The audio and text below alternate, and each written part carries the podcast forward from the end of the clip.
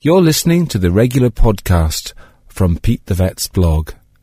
This was first broadcast on East Coast F M. Right then, Pete Weatherburn, our vet, is here. You're very welcome. Pete, thanks for coming in to good, us. Good morning, to, Declan. To, uh, we were talking, by the way, was last week we were talking about the influence of having a dog on people. Yes. Uh, did you hear that science story during the week uh, that cats actually adopt the moods of their owners? That if their owner is a happy person, the cat is happy, or if the owner is neurotic in some way, the cat will be neurotic. Well, this is really interesting. Uh, um, our animals relate to us closely, and they pick up our moods, and they, yeah, they respond to us.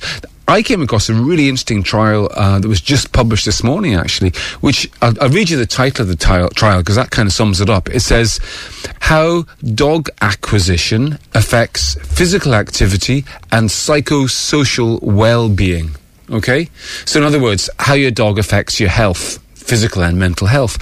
Um, and what they found was really interesting.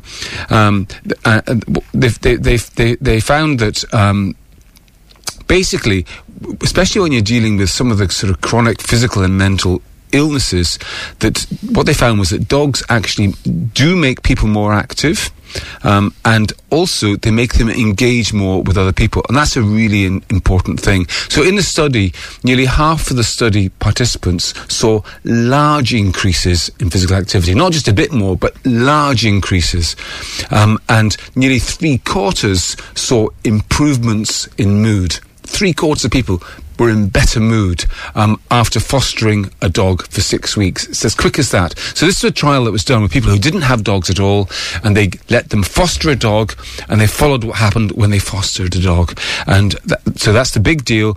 Nearly three quarters had a significant improvements in mood, and um, ha- nearly half of them had large increases in physical activity. If that's not a good advert for having a dog, I don't know what is. Yeah, and you've got to look after it. Now, there's another question. Thank you for that, Pete. Mm. Um, but on to the uh, a question that is in many people's minds at the moment, and that is what's going to happen with the United Kingdom on October thirty-first oh. uh, and oh. uh, into November first.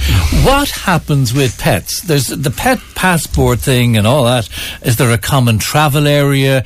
Um, how will the transportation of animals be affected? Do you know something? This is exceptionally complicated, and it's actually changing day by day, because as people probably know, up until up until now, what has happened is that um, once you get your, your dog microchipped, which it should be anyway, once you get it vaccinated against rabies, after three weeks, you can then get a pet passport and travel to and from the U K as you like. No restrictions, nothing else. That's all you need to do. But what will happen uh, at the end of October, if a deal is not done, then Britain will be treated like what they call a third country or an unlisted country. And what that means is that it's the equivalent of it being Venezuela or Sudan or something like that. In other words, a country where there's no control of d- diseases like rabies and all sorts of other things. And because it's an unlisted third country, what that means is there are very, very strict regulations on bringing um, dogs to and from. It means free travel between the two countries for pets will not be possible. Um, and just yesterday, um, the Depart- Department of Agriculture released um, a new message on, on what's going to happen. And essentially, Um, what, what's going to happen is, first of all, if you're travelling with a pet from Ireland to the U K and returning to Ireland, um, I think what's going to happen is, again, you need to have um, microchip. Again, you need to vaccinate against rabies. Um, but this is the complicated bit. You also have to have um, um, a health certificate every time you come and go. In other words, you have to go to a vet before you leave Ireland, you have to go to a vet before you leave the U K, and you have to get a health certificate which which basically says that your your pet is healthy. Um, and as well as that, you have to have a blood test done. Oh my gosh. Yeah. The blood test... Uh, would this be to go to Newry, or is this only yeah, to yeah, G B? Yeah. So you go to Newry, it's not going to be enforced, is it? But so if somebody lives in Dundalk and goes up to Newry, there's yeah. all this palaver.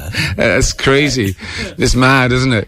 Um, and yeah, and the blood test has to be taken um, uh, at least a month before before you, you travel. So it's kind of, yeah. you know... Well, I make it even more bizarre for you. Okay, mm. Lifford and Strabane. It's basically the same town with a bridge in the middle. One is Lifford and one is Strabane.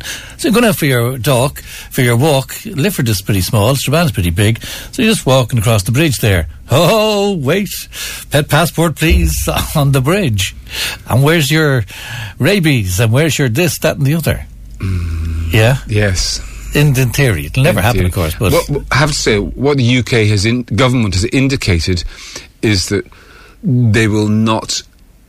Um, in, they, they won't change the rules for entry into the U K for some time after Brexit. So in other words, it seems to me that the, the British government is trying to fudge it, is trying to pretend th- that nothing's going to change, whereas the E U is saying, look, if it changes, then, you know, y- you kind of have to enforce the rules in life. That's why laws are there, is they kind of have to be enforced. Uh, to me, it's a bit ironic because... right through the whole E U saga from when the U K joined all those years ago, back in the early seventies, they've always sort of maintained that the Brits are the the, the, the rule obeyers. They're the ones that do things by the book, and all these continental lazy Europeans are just they, they let things float and and and don't stick to the rules, and therefore because of that the British are getting the worst deal because they're such rule rule obeyers.